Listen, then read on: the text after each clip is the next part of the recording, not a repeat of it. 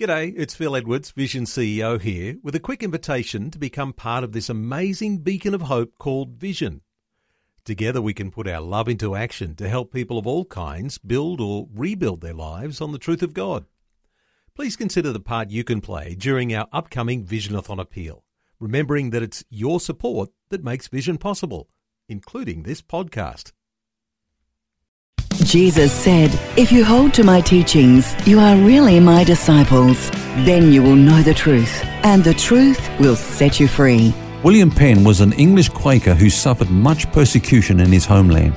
So in 1682, he sailed to America in search of a new life, free from the hatred and attack of others. And after a meeting with the Red Indians, he named a city that he built on that site as Philadelphia. Philadelphia means a city of brotherly love. This reflected his desire to live on friendly terms with the Indians and also his dream for a city where men might live at peace with one another in spite of their religious differences. However, the original city given that name was one of the seven churches of Asia Minor. Now, many share the same longing that William Penn had, that is, to live on earth in peace with their fellow human beings. Though many have sought to attain such a utopia, it has always remained just a dream. However, there is coming a time when Jesus will return and reign over the earth. The lion will lie down with the lamb, and mankind will transform their instruments of war into implements of agriculture. Only then will there be true, lasting peace on earth. And that's why Jesus alone is called the Prince of Peace.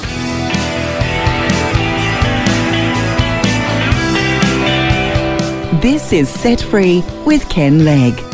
And thank you for joining us today. It's Phil here, along with author and pastor Ken Legg. And this week, what happens when Jesus comes to church? We're looking at the seven letters to the seven churches in the book of Revelation. And welcome, Ken. We're uh, looking today at uh, the Church of Philadelphia, the letter to them. Yes, now this was a good church known for two things that were important to God. First of all, their feebleness or their little strength. Uh, this was not small because they didn't think big, but because of their circumstances. You see, uh, that region around Philadelphia was subject to frequent earthquakes and volcanoes, and due to the frequent earthquakes, it had a small population. Mm. There have been a lot of fatalities. People have moved away, and so it was small.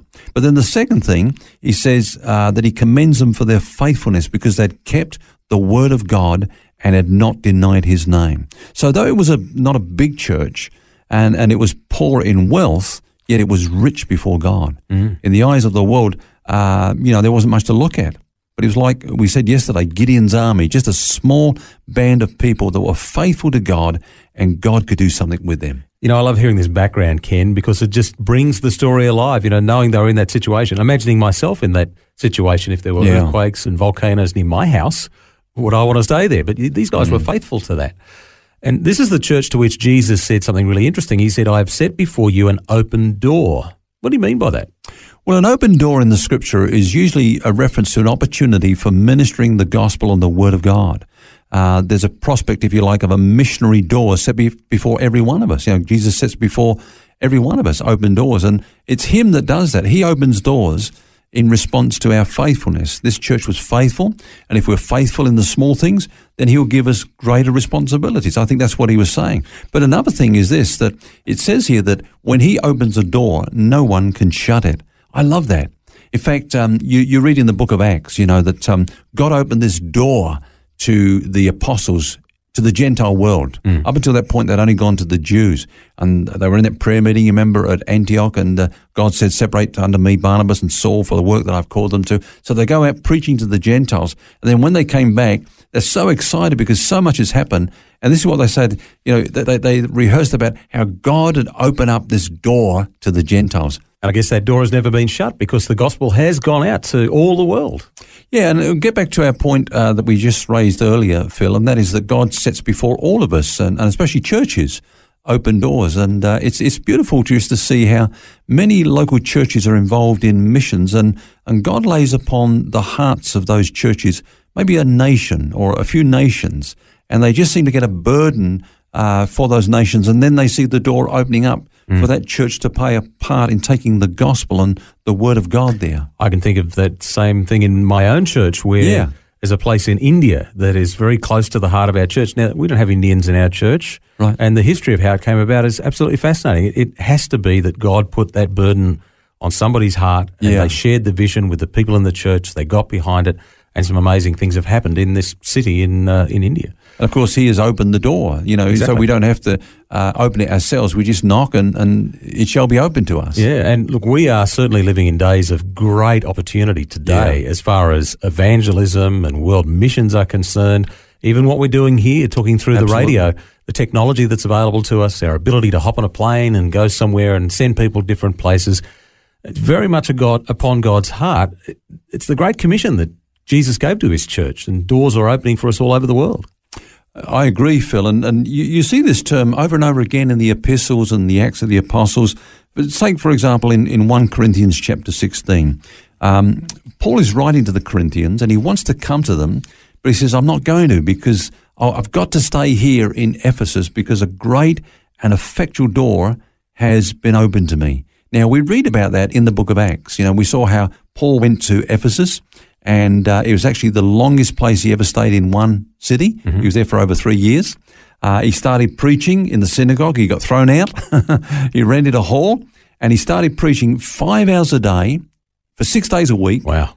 And uh, it just went on and on. It, it was phenomenal. And from that preaching point, out from there, the Bible says that the whole of Asia heard the word of God. There, there were a lot of miracles took place, healings, deliverances. A lot of people renounced their occultism. They had bonfires burning their books and all that sort of thing. So you can understand why Paul was saying, hey, look, I can't come to you now because God's opened this incredible door of opportunity. Kind So- of busy over here. yeah, kind of busy over here. I like the, the way you put that. And, and it's like that. I, I think there's a principle here, and it's this: when God opens a door, stay with it as long as it's open.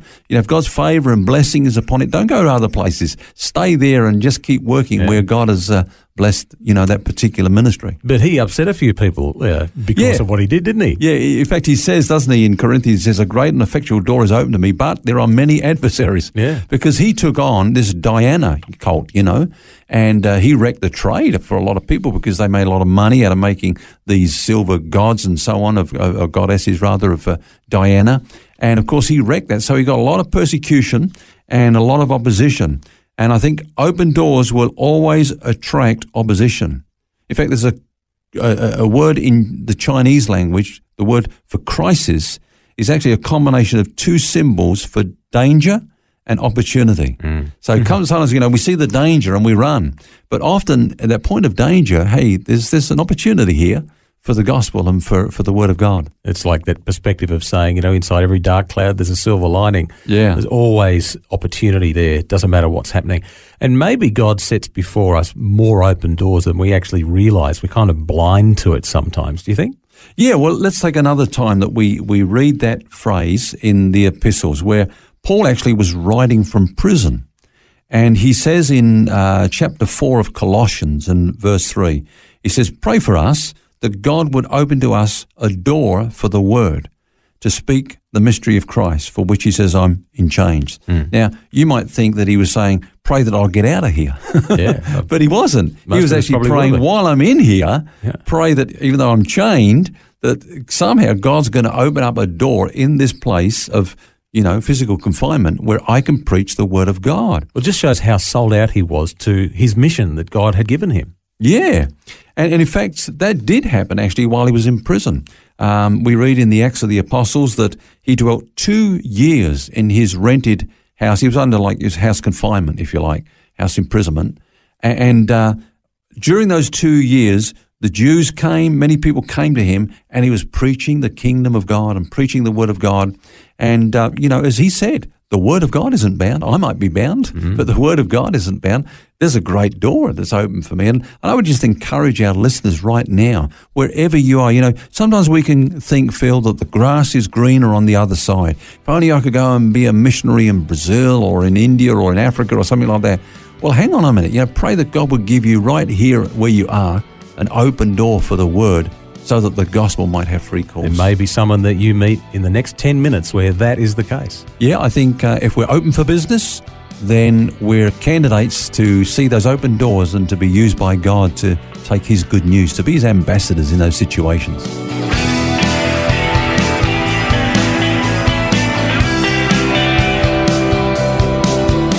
when Jesus comes to church. That's the subject of our conversation this week, and we'll continue it tomorrow. Until then, remember you don't have to carry that baggage. God wants you to be set free. For books, DVDs, small group studies, and other resources from Ken Legg, including the book Grace Roots, which features topics from today's message, visit the Vision Christian store at vision.org.au. That's vision.org.au.